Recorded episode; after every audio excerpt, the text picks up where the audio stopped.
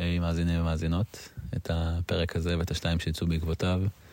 אנחנו התלבטנו מלפרסם, והסיבה לכך היא שהם הוקלטו לפני שנתיים בתקופת הקורונה והסגרים, אז טעינו כמה התוכן הזה רלוונטי היום, אבל מאחר ומדובר בתוכן שהוא באמת זהב, אז uh, החלטנו שאנחנו כן נפרסם אותו.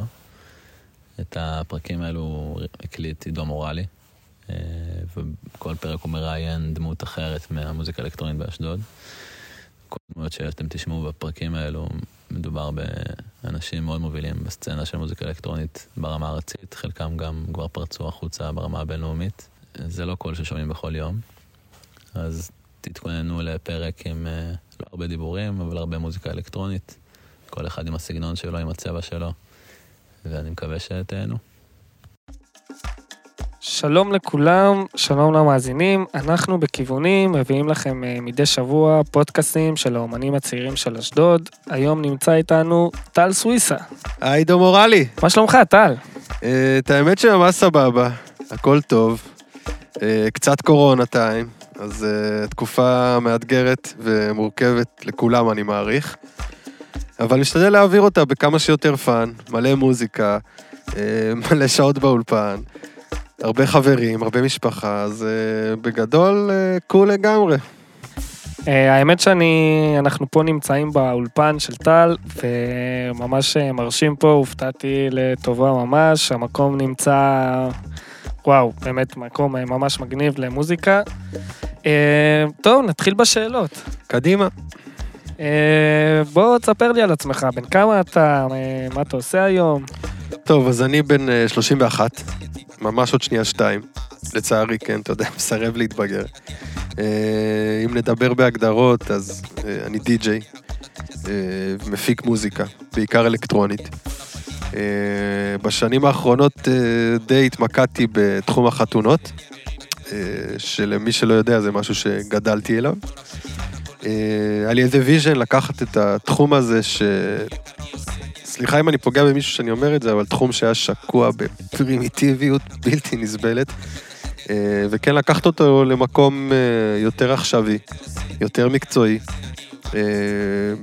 להכניס בו דברים שיותר משקפים את מה שקורה היום בעולם הבידור והמוזיקה בעולם. האמת שזה קרה, זה קורה, אני עדיין בתהליך הזה, התחום עדיין בתהליך. קורונה שמה קצת את כל הדבר הזה בעולד, מה שגורם לזה שאני כרגע מתעסק בעיקר בלהפיק מוזיקה, ליצור מוזיקה, ובדברים שסובבים את העולם הזה שאנחנו חיים בו, אם זה חיי לילה, אוכל, שזה משהו שמאוד עושה לי את זה, אופנה, עיצוב, אומנות, כל מה ששייך לעולם שלנו, אתה יודע, בדברים שבעיקר בעיקר עושים לי טוב. אני יכול להגיד שמי שלא מכיר, טל סוויסא הוא אחד מהדמויות הבולטות באמת בחיי הלילה של אשדוד. הכל זה פה, זה עידו. היה מפיק כל מיני מסיבות בעבר, גם כיום, מפיק מוזיקה ברמה ממש ממש גבוהה, חייב להגיד. די, תמשיך. די-ג'יי אדיר, והאמת שקשה לי להאמין שמישהו שלא מתעסק בלילה באשדוד לא מכיר אותך, אבל ככה, אתה יודע, אם מישהו לא שמע את השם, אז זה טל סוויסא. Yes. רציתי לשאול אותך, מה, כמה שנים אתה באשדוד? מאז שנולדת או ש... אני נולדתי וגדלתי באשדוד. היה לי איזה סיבוב של כמה שנים בתל אביב בדרך, אבל בגדול, כן, רוב חיי אני פה באשדוד. מה, מה משייך אותך לאשדוד? מה גרם לך להישאר כל השנים ולא לא לעבור ולהישאר באשדוד? מה משייך אותי, אני לא יודע להגיד לך. אבל אני יכול להגיד לך מה גרם לי להישאר, בעיקר זה שהמשפחה פה, החברים פה, ומה שיש להר להציע, אתה יודע, הים והחופים פה זה קטע היסטרי, ממליץ לכולם להגיע דרך אגב. השקט שיש פה באזורים מסוימים בערב, זה מצרך נדיר, ויש פה אווירה של חופש, אתה יודע, לא יודע אם אנשים יופתעו, יופתעו לשמוע, אבל אתה יכול לנסוע על גביש החוף שמצד ימין, הים והבריזה שהוא מביא איתו, וסדרת קלים, ואתה שם, אחי, אתה בחופש. לגמרי, מסכים. כן, לגמרי. תראה, אני גם חושב שמאוד חשוב שאני אתייחס לשאלה הזאת, של מה השאיר אותי פה, לא רק בפן האישי, אלא גם בפן המקצועי, של סיבות, חיי לילה, כל השיט הזה שאנחנו מתעסקים בו. העניין המרכזי שהשאיר אותי פה, זה שיש פה פוטנציאל ענק, לא ממומש. אני חלילה לא אומר שלא קרה ולא קורה פה כלום. אנשים עשו ועושים המון דברים מדהימים שראויים להערכה, דברים שגם אנחנו היינו חלק ועדיין חלק מהם, אבל הפוטנציאל פה הרבה יותר גדול, גם מבחינת איך שהעיר נראית והמסיבות והאירועים שאפשר להלביש עליה, אבל בעיקר באנשים שכאן. אתה יודע, יש קטע, אתה יכול לצאת למסיבה בכל מקום, אם זה בתל אביב, או אם זה בכל מקום אחר, או איזה פאקינג פסטיבל שקורה בקצה השני של המדינה, ואתה תפגוש ברחבה, לא רוצה לדבר באחוזים, אבל אתה תפגוש כמות ענקית של אנשים שבאו מאשדוד. וזה אומר שאנשים פה כן אוהבים מסיבות, וכן אוהבים לבלות ולעשות כיף, וכן אוהבים מוזיקה, וכן אוהבים חדשנות, אבל משום מה שזה קורה פה בעיר, אתה פוגש מין משהו עצור, משהו שלא קורה עד הסוף, זה חבל, אבל אני יכול להגיד שאני חושב שאנחנו באיזשהו תהליך של שינוי מאוד חיובי בעניין הזה. אני חושב שהדבר המרכזי הוא שהעסקים פה שקשורים לתחום הבילוי משתחררים מידיים פרימיטיביות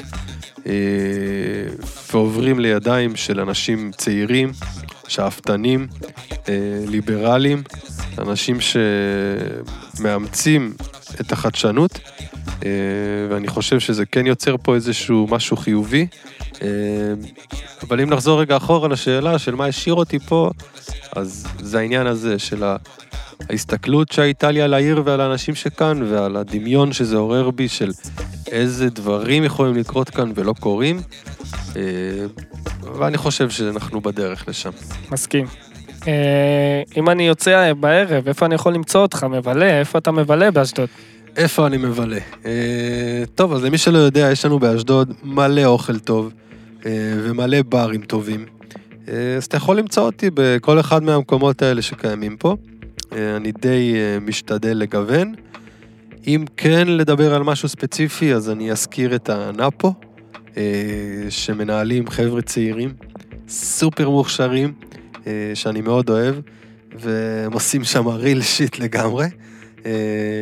וכמובן, כמובן, כמובן, הגודה, החתולה שכולנו אוהבים, מקום שהוא כמו בית בשבילי, ואפילו יותר מזה, מקום שאני תופס אותו כמוביל חדשנות, ליברליות, באווירה שהוא מייצר, במוזיקה שמתנגנת שם כמובן, במה שהוא משדר החוצה, ואם נחזור לנושא הקודם, של השינוי החיובי שהעיר עוברת, אז אני חושב שלגודה, יחד כמובן עם עוד מקומות, יש חלק מאוד חשוב ומרכזי בעניין.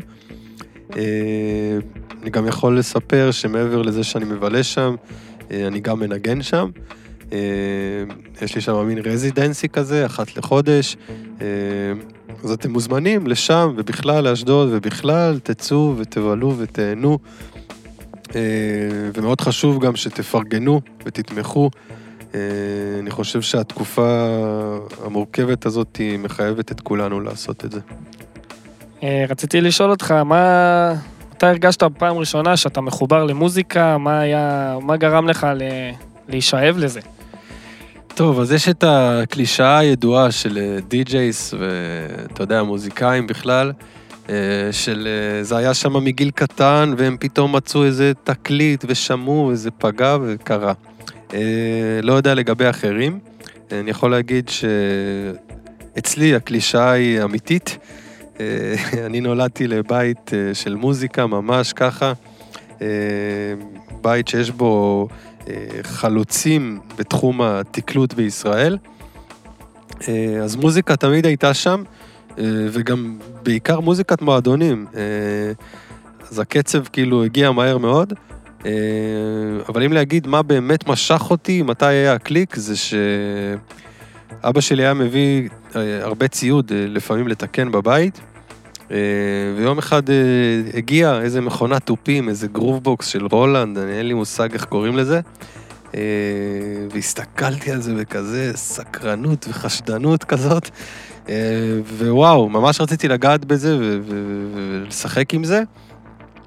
בהתחלה מאוד חששתי, אתה יודע, להרוס ולקלקל, אבל באיזשהו שלב כן העזתי וביקשתי, ופשוט התחלתי לשחק בזה, ובום, זה קרה, ואני חושב שגם מהר מאוד אני הבנתי, ואנשים סביבי הבינו, שזה זורם לי בדם, שהכל הכל קורה בטבעיות, ושאני טוב בזה, וזהו, שם זה קרה. ומתי זה התחיל בערך? באיזה גיל? איך הכל... לדעתי בגיל שתים עשרה, שלוש עשרה, שם הכל התחיל. לתקלט כבר מול אנשים? לא, לא לתקלט מול אנשים, בעיקר ב... אני מדבר על הקליק הראשוני שלי עם המוזיקה, אתה יודע, בצורה מקצועית, ממש להתחיל לנגן ולהתאמן.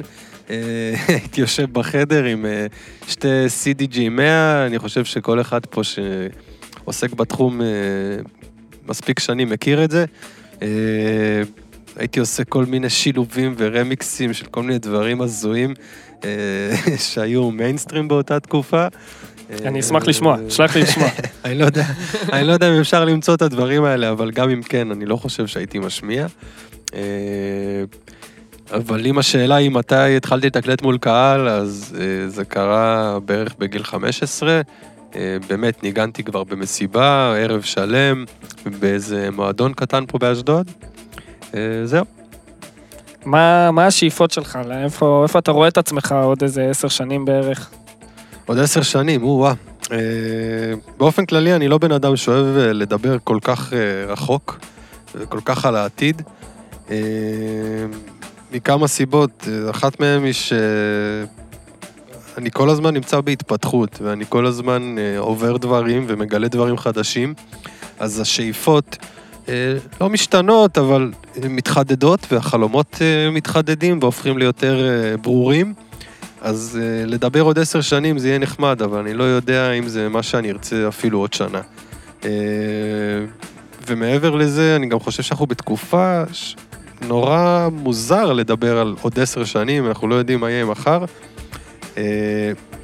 אבל אם כן משהו שאני סגור עליו, זה שהוא משהו גם מאוד כללי, זה כן הייתי רוצה להמשיך להתעסק ולהתפרנס ממה שאני אוהב, ושהמוזיקה והעולם הזה שאני נמצא בו ימשיך ללוות אותי,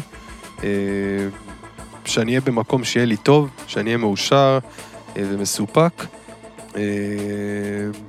בעניין ההפקה, כן הייתי רוצה שהמוזיקה שלי תתקדם יותר קדימה ותגיע למקומות שראויים לה או שהיא ראויה להם,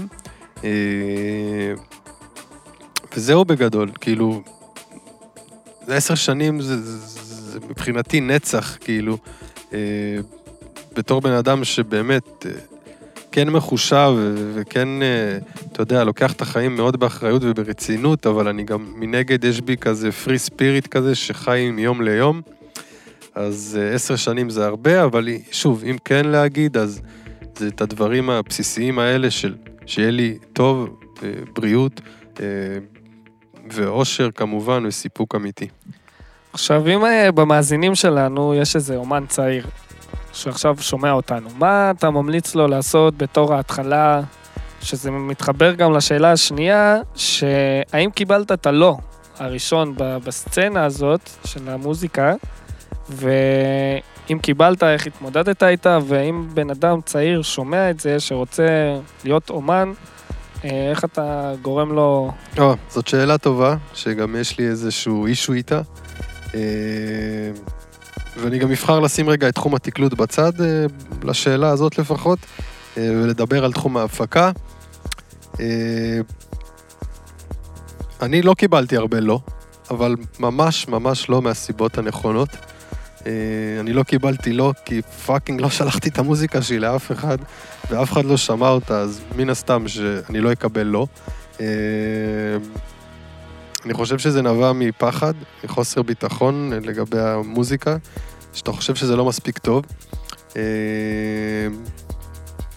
בשנתיים, שלוש האחרונות, אני דווקא כן שולח וכן עושה וכן מקדם, אז אני כן מקבל לא, ואני יכול להגיד לכם בוודאות, בצורה מוחלטת, שלא הוא חלק חשוב מהתהליך, אם לא אחד מהחשובים.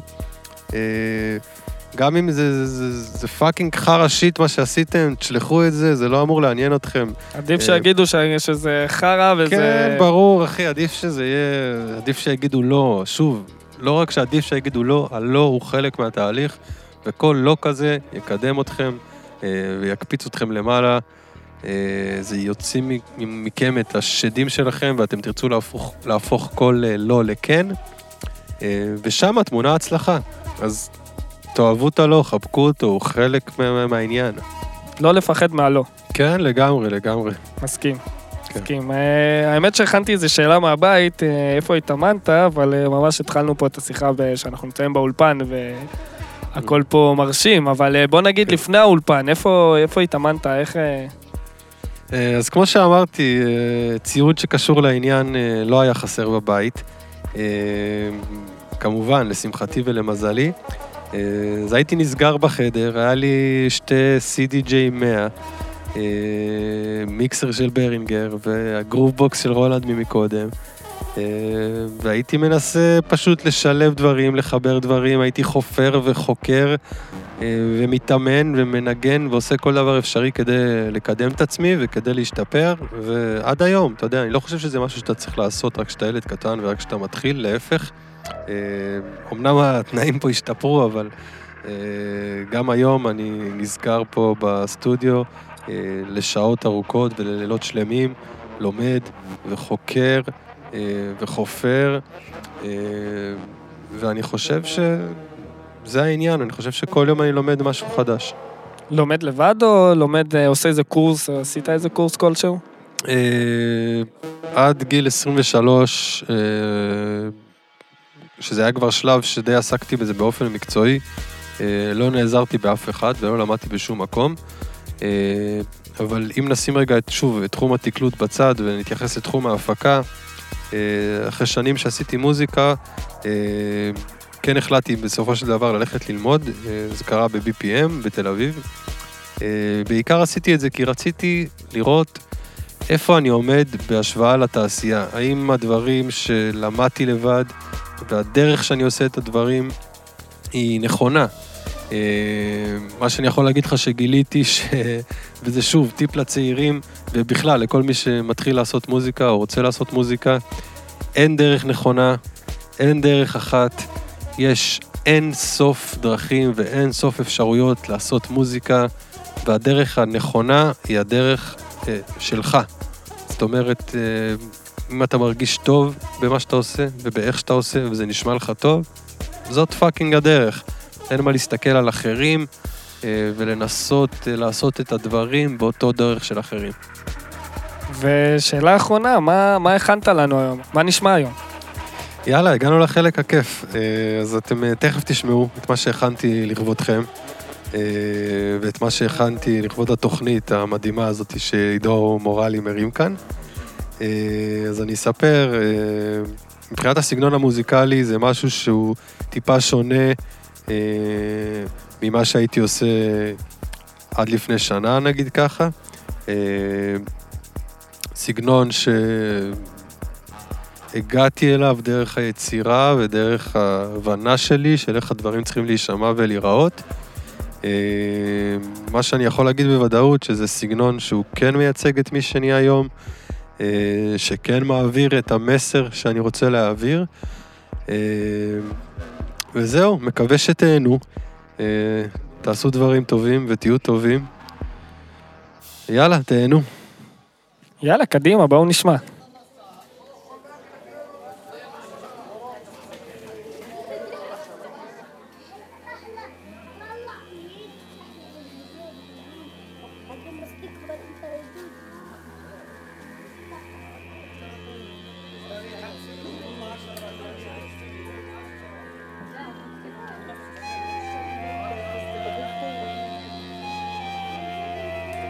רואים איזה סובנות, זכויות אדם ואזרח, זכויות מיעוטים, הכרעת רוב, הגבלת שלטון, חילופי שלטון, בחירות, הפרדת רשויות, כמובן שכל העקרונות הדמוקרטיים חייבים להתקיים.